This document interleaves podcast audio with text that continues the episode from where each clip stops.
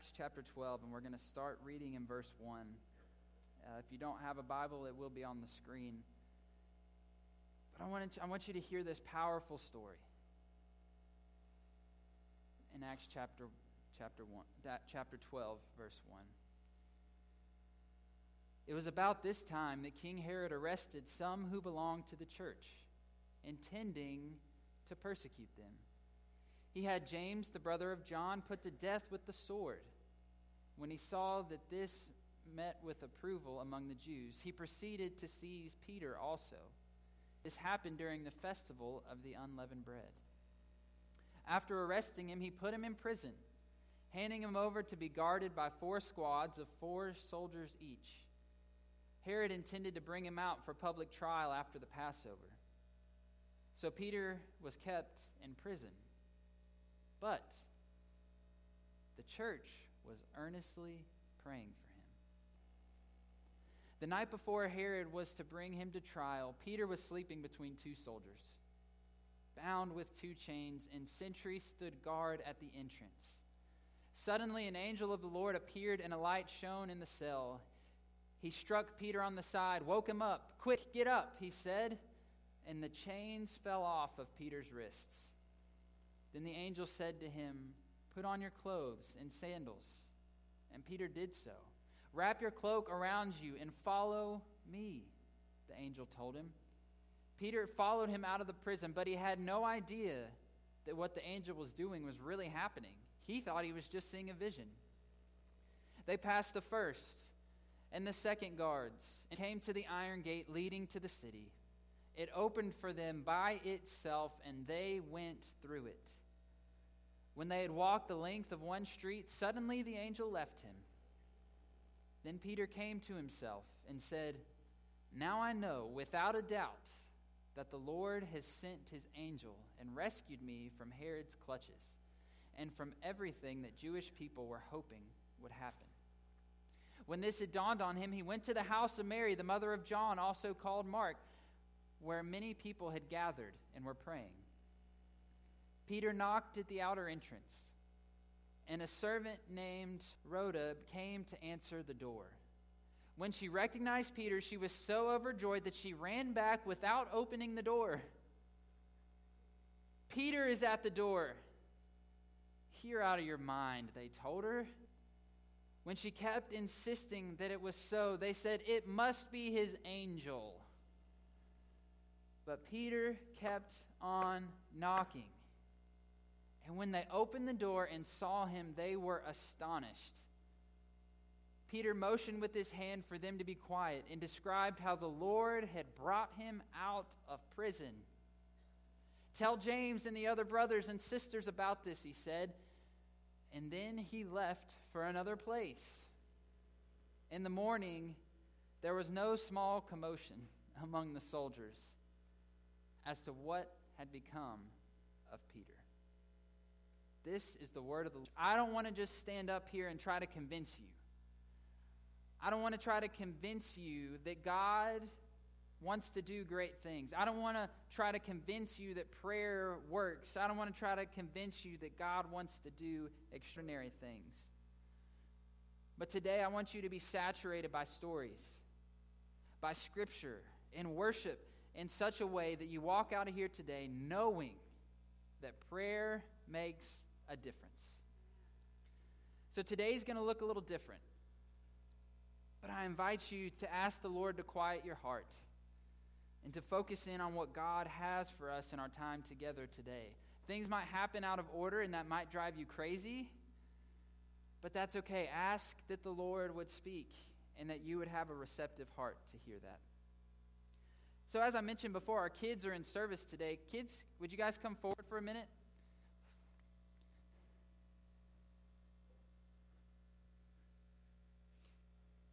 Hannah, Taylor, good to see you. How are you guys? Good, good. Well, what's your favorite smell?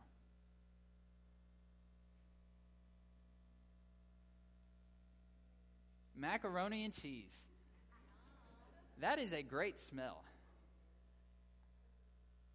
I'm glad you thought of, because if you said like flowers, I was going to say, well, some food is one of my favorite smells.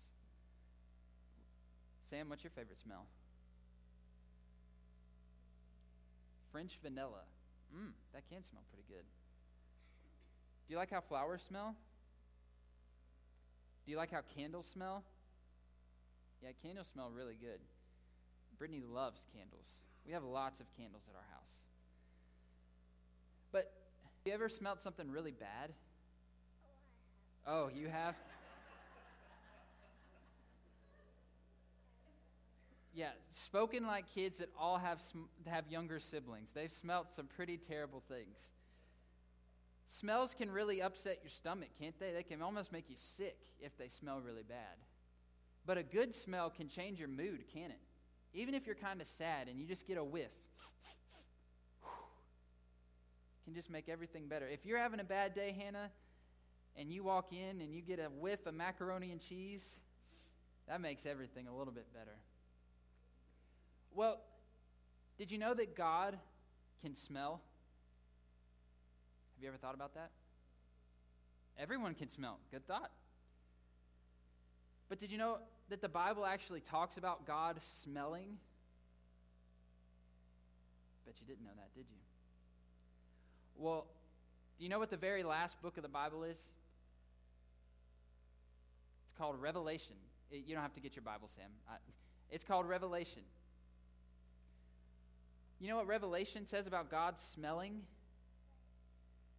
It tells us that the prayers of us, the prayers of God's people, are the smells that God is smelling in heaven.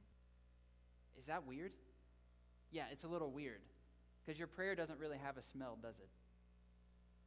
But didn't you just say that prayers can affect, that smells can affect your mood? They can make you happy, or they can make your stomach kind of turn. Well, in Revelation 5, it says that the prayers of the saints, that our prayers are like incense to God. That God smells, that our prayers can affect God. Do you think that God hears you when you pray? You do? Hannah, do you think that? You don't think so? It's hard to imagine, right, that God would actually hear our prayers. Well, today, I want you to think of it a little bit differently. You're going to hear a lot of stories. You're going to hear stories. You're going to hear scripture. We're going to sing. But I want you to think about prayer as a smell. And I wish I had some macaroni and cheese or French vanilla for you to smell. But the Bible actually tells us that our prayers become the incense, the smell that God smells. So smells matter, and your prayers matter, and God hears your prayers. Well, let's hear it for Hannah and Taylee. Thank you, ladies. You can go sit with your parents. But our prayers are the incense burning at the throne of the Father. What a thought. What a thought. Patty, would you come and share? So Peter walks out of jail. That's kind of crazy, because, he's locked in. He's in there good. 16 guards keeping tabs on him. It's not like he got past one dude or even two, but the scripture even told us that there was one on each side of him as he slept. What a task. There was no way he was going to get out. Well, one of my favorite shows a few years ago was a show called Prison Break. Anybody watch Prison Break? Show of hands. All right, well, I've talked with some of you about this a little bit. I kind of have a fascination with prison and jail, and it's a whole other world, and these shows just kind of give you a little glimpse of that. Well, Prison Break, if you haven't seen it, I'm not going to ruin anything, but it's about a guy named Michael Scofield, and Michael, his brother, gets put in jail, but he's falsely accused, and Michael knows that he knows that he knows that his brother's not in there for anything that he actually did. So Michael is a genius, and he decides, okay, I'm going to get put in jail, and I'm going to get him out. So Michael goes, and he walks in a bank with a gun, and he just kind of stands there until the police show up, just so he can get arrested and get put in jail. Well, you see, Michael had the blueprints to the jail. I think if I remember right, he was part of the architectural team or something that designed it, something along those lines. But he had the blueprints, and he had it memorized, and he knew his way around. And so he went in there knowing, I'm going to get my brother out of jail. Well, not to spoil anything, because it happens early on, but he gets his brother out of jail. It happens very early on in the show. But his plan doesn't go how he thought it would. He accomplishes his goal, but the journey is so much different than he anticipated. He'd get to one part of the plan and realize, oh, the facility has changed since my plans, or a guard would do something off schedule, or his master plan didn't really work, but he was able to pivot and change, and he successfully got his brother out of jail. And then the rest of the show is them fleeing as the cops try to find them as they've broken out of prison. The church was praying for Peter. And I don't think that the church was just praying for Peter on Sunday mornings. They weren't just praying for Peter in their times of worship together. It wasn't just a Sunday morning, Wednesday night thing for those that decided to show up. The text says that the church was earnestly praying for Peter. This probably meant that when they opened their eyes in the morning, they're crying out to the Father on behalf of Peter, God, do something. We need him. We love him. The church had a burden for their brother, and they earnestly brought him to God prayer. The church was hard at work in prayer. You see, Peter wasn't in prison putting together a master plan like Michael Scofield did. Peter was just there. I mean, 16 guards, why even try? You're not going to get out. He knew that there was no way he would get out short of a miracle. When the church committed to prayer, Peter didn't need a master plan and responses to every curveball like Michael did in Prison Break. He walked out with ease. It wasn't a struggle. It wasn't hard. He walked out of the open gates, past the guards, no shackles, no chains. He walked out. That is the power of a praying church. And, you know, I don't want to miss the fact that the people, if they had no other choice, all they knew was to pray. Sharon, would you come and share your testimony with us this morning of the power of a praying church? Have you ever read the book Fresh Wind, Fresh Fire? Anybody read that book? It's the story of the Brooklyn Tabernacle, a church in New York City, written by their pastor, Jim Cymbala. And this is, I'm kind of late to the party. This was a much popular book in the early 2000s when it was written, but I wanted to share with you a little bit of the story of that book. You might have heard of the Brooklyn Tabernacle Choir. They're still thriving and putting out music today, but especially in the 90s, nobody was doing what they were doing. Well, in this book, Pastor Jim, he tells the story of he and his wife Carol in ministry in New York. And they were pastoring this small church that was struggling. And it was really struggling. But it could pay him a little bit, not enough to be full-time or anything, so he was working other jobs, but they got in there and things were just tough. There weren't many people, and the people weren't really excited to do anything. Well, his father-in-law had been pastoring another church in New York, and he had moved to Florida. And one day he calls Jim, and he says, hey, they need a pastor too. Could you just pastor both churches? Well, the second church was in an even worse situation, even less people, and they couldn't offer to pay him anything. So it was taking on basically double the work for no change in compensation, meaning he still had to work, outside of it and try to be there for both congregations. But through prayer, Pastor Jim felt like he needed to do it. He needed to step out on faith and do this. So he did. And he takes on these two churches, preaching multiple services throughout Sundays and trying to get around to everyone. And, well, he did that for a little bit, and then he just felt like he had to let go of the first church he was at, which is crazy because that was the only church that had anything to pay him, but he just felt like God was saying, you need to focus in on this other church. Well, the second church, the name of it was Brooklyn Tabernacle. And you see, Pastor Jim, it was hard, but he and Carol prayed about it, and they felt the same, that yes, it was time to just focus on the second church. And so they did that. And things were very frustrating, and they weren't good, and they were pretty much bad, as he would say. And finally, he was about ready to be done. He didn't know what else to do, and so he did what any pastor should do in a time like that. He went on a fishing trip. And so he sets out, I think if I remember correctly, I think he went all the way to Florida for it, so he was very far away from New York. And he goes on this fishing trip, and he's out on the boat, and he's in the middle of the water, and he's with a group, but he doesn't know the people. You know those charters where you just pay, you get your spot. So he's at the other end of the boat. The other people are down here, and he's casting his line, and he's praying and thinking and understanding.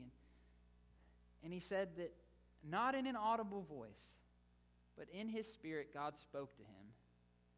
And he said, I knew that God wanted me to hang on at Brooklyn Tabernacle. But God told me that we would have to devote ourselves to being a people of prayer.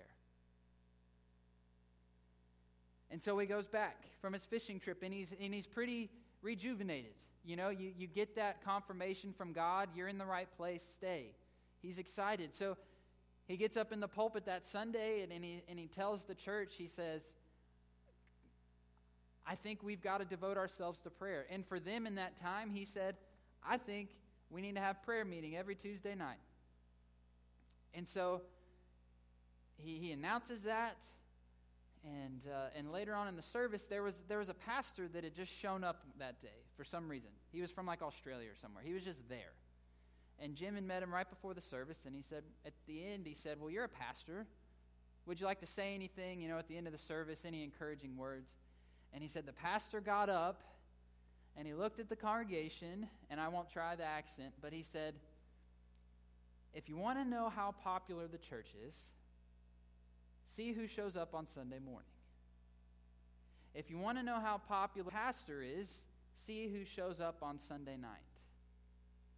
And he said, and if you want to know how popular Jesus is, see who shows up to the prayer meeting. And you know what that pastor did? He went and sat in his seat, and when they concluded the service, he left, and they never heard from him again. But I'll have you know that from that date to this day, every Tuesday night, the people of Brooklyn Tabernacle have gotten together and they've sought the Lord in prayer. And Jim even mentions in the book that he makes it a point to not be gone 2 Tuesdays in a row. You know, obviously he's going to miss one every once in a while, but he's traveling and different speaking engagements. He makes sure that he never misses 2 Tuesdays in a row. And as I haven't finished the book yet, but as I'm reading it, I just keep getting brought to tears because the prayers that they were praying on Tuesday nights were not to become the biggest church in New York. Their prayers were not to get a recording contract with their choir and be this abundant thing. But their prayers were to earnestly seek what God wanted to do in their lives. And they would do that, and then they would respond. And then they would do that, and then they would respond. So the church was getting rather large. If you know it today, thousands of people, multiple services, they empty, they refill, they do it all over again. The church was growing rapidly after a few years with these prayer meetings. But something was going on that nobody knew about. Pastor Jim and Carol's daughter, Chrissy, had turned from the faith. She was 17 years old, wanted nothing to do with the church, just she was done with it. And as soon as she turned 18 and was able, she ran off to Florida with a boyfriend, and she was gone. Those were some of the darkest days of his ministry. As he said, he would cry all the way to church on Sunday morning, much like Sharon said, she would cry all the way to work. He would put on the face. He would preach multiple services, and then he would cry all the way home, because although thousands of people were there and hearing the gospel, his daughter had turned from the faith. And in the midst of that season, in the midst of that heartache that nobody knew about but Jim and Carol, Carol sat down at the piano right after telling Jim, we've got to get out of New York. It's influencing our kids. This is a terrible place. This city has just gotten worse. We've got to get out of here. She sits down at the piano and she writes a song. And Tina's going to sing that song for us in just a second.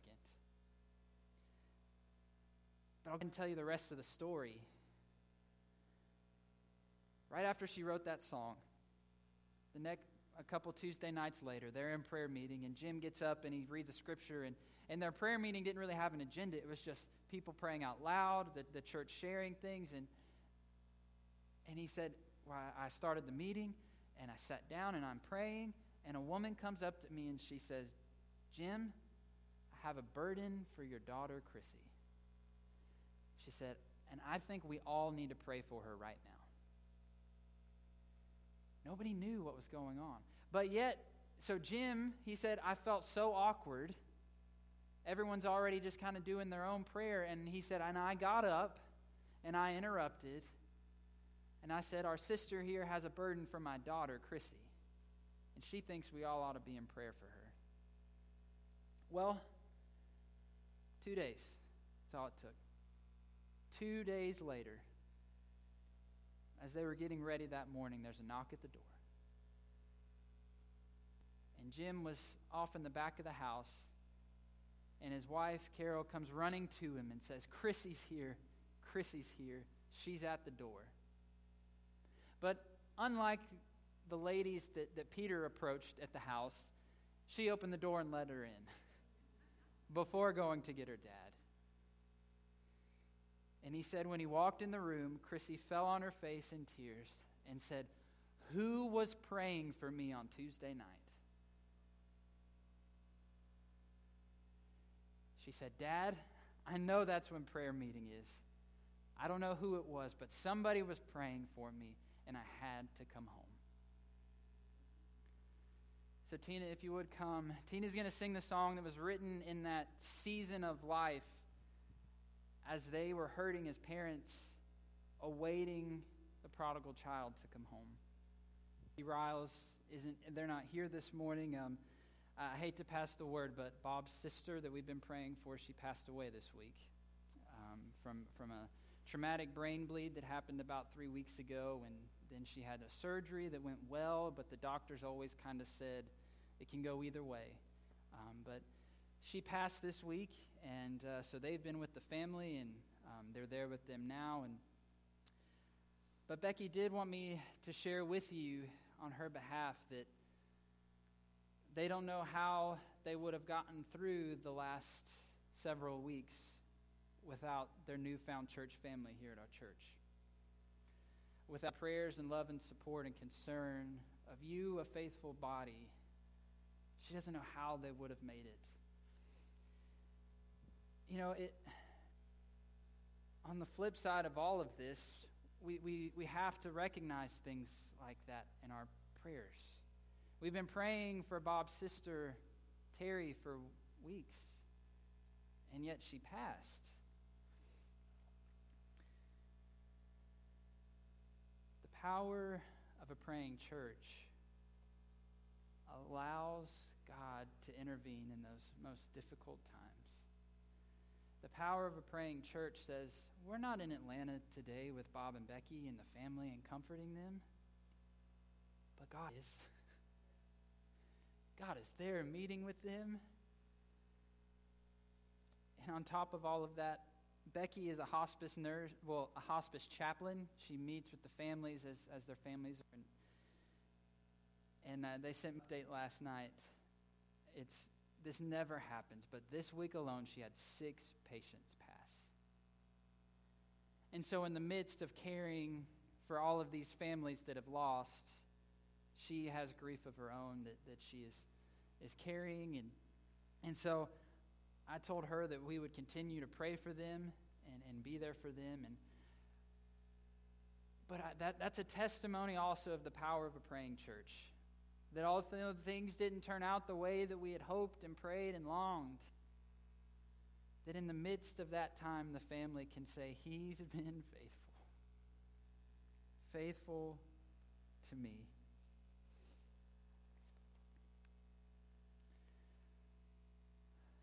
We've heard stories. We've worshiped. Today, church, I really hope that we can embrace this idea of what it means to be a praying church. As I said last week, Romans 8 talks about the fact that the same power that raised Christ from the dead lives in you. It lives in me. It lives in us as a church. And how was that power given? Through the discipline of prayer. Prayer pushes us to action, but it also is the way that we receive the power that God has called us to. In being a praying church, we are all individually going to have people and situations that we're praying for. We most certainly are. And it's important that these are a part of our personal prayer lives and a part of our corporate prayer. It's important that we pray for each other. There's also something that's been brought up in almost every one of these stories that we shared.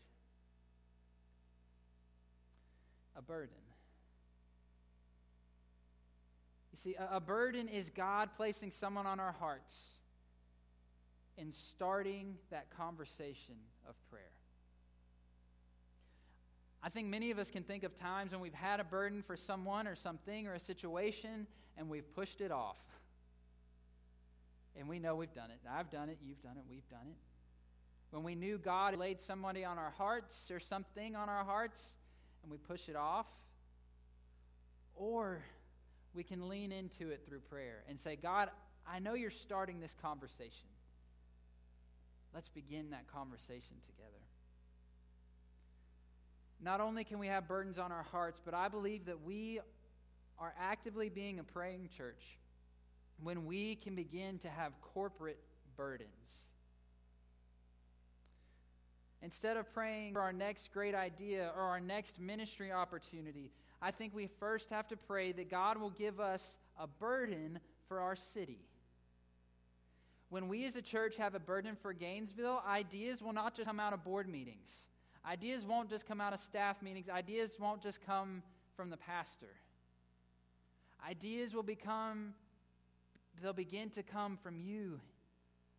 And you will say, as a participant in our city, "God has given me a burden for this, and I can't ignore it, and I'm going to do something about it."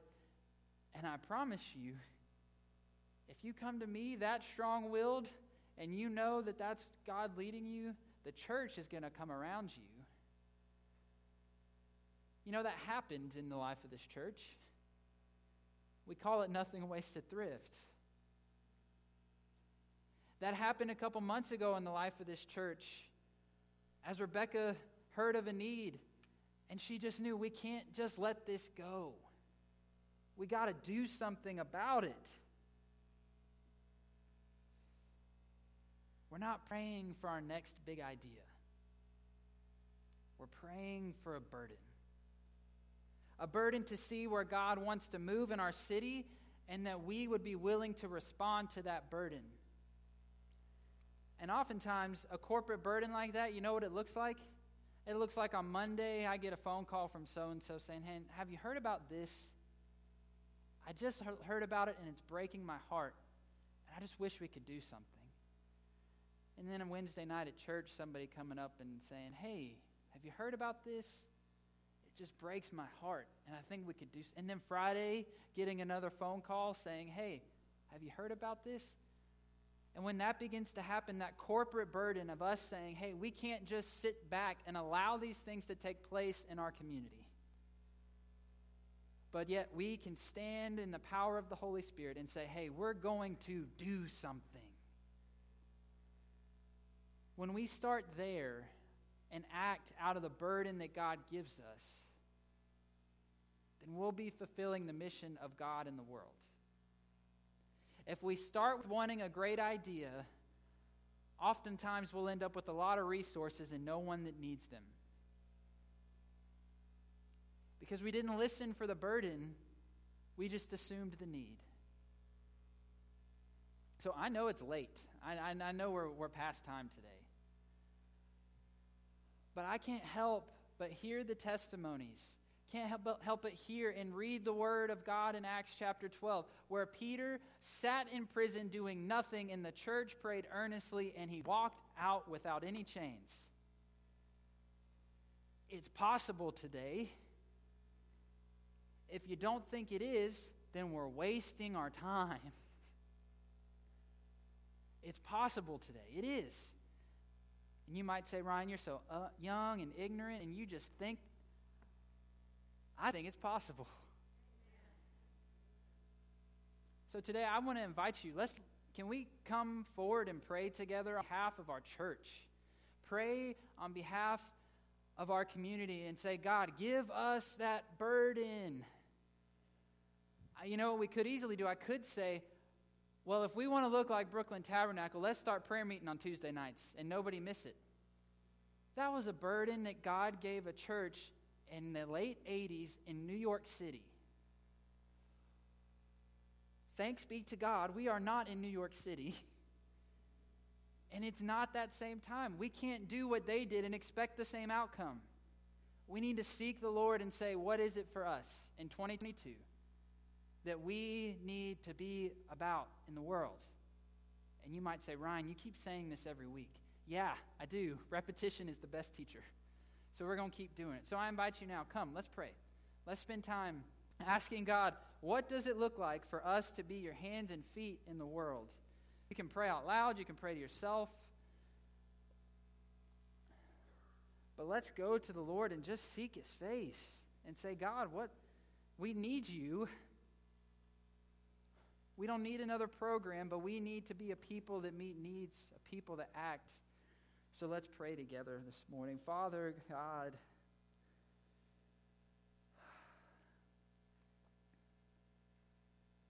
we've testified this morning to the power of a praying church.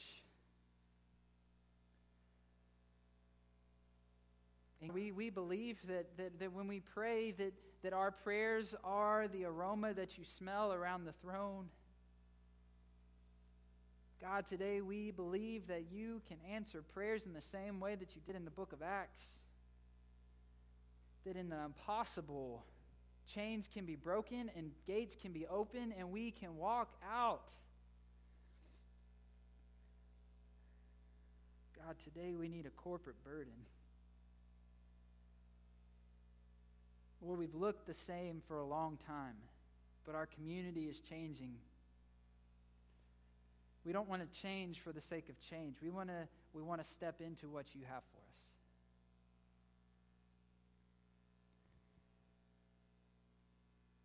Father, make us into a people of prayer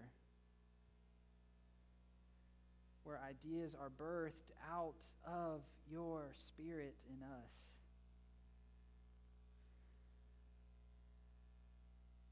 Father, for as we through history and through great revivals and outpouring of your Spirit, they all start with groups of people that are willing to humble themselves in prayer on Monday and Tuesday, just as they are on Sunday morning.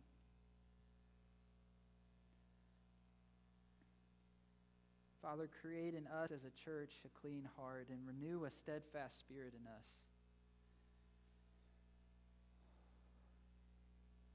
We need you. For if you are not the driving force in anything that we do, it's pointless. We thank you for the testimonies that have been shared today, the testimonies from Scripture, the testimonies from today. the testimonies from decades ago. Lord, we want just a good story to tell, but we want to be participants in whatever you want to do. Lord, help us to be able to trust you and know that you will carry us through, that survival is not our goal, but faithfulness is our goal. Lord, if there's anything that we're doing that is just not of you, that is out of our own selfishness, God, would you take that, show it to us, make it obvious.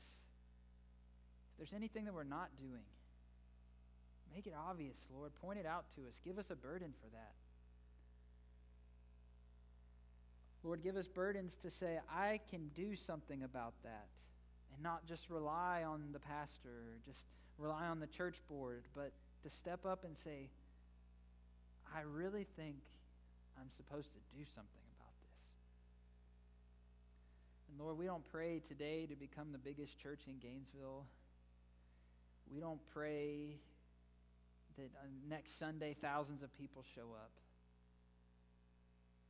God, we just want to be in your will. We just want to know that beyond a shadow of a doubt that we're walking in what you want us to walk in, and that we're reaching people with the gospel of Jesus. And if we're doing that, then the attendance is obsolete. We don't care. Just help us to be faithful, to be disciple makers, to be discipled, to love this community in such a way that we haven't in the past, and to be your hands and feet. Help us to commit to prayer each and every day, for we know that it's the only way that we will come to be this people that you want us to be, and that we long to see us be as a church. For Lord, we lift all this up in the name of the Father, and of the Son, and of the Holy Spirit. And it's in your name we pray. Amen. Amen. Praise God from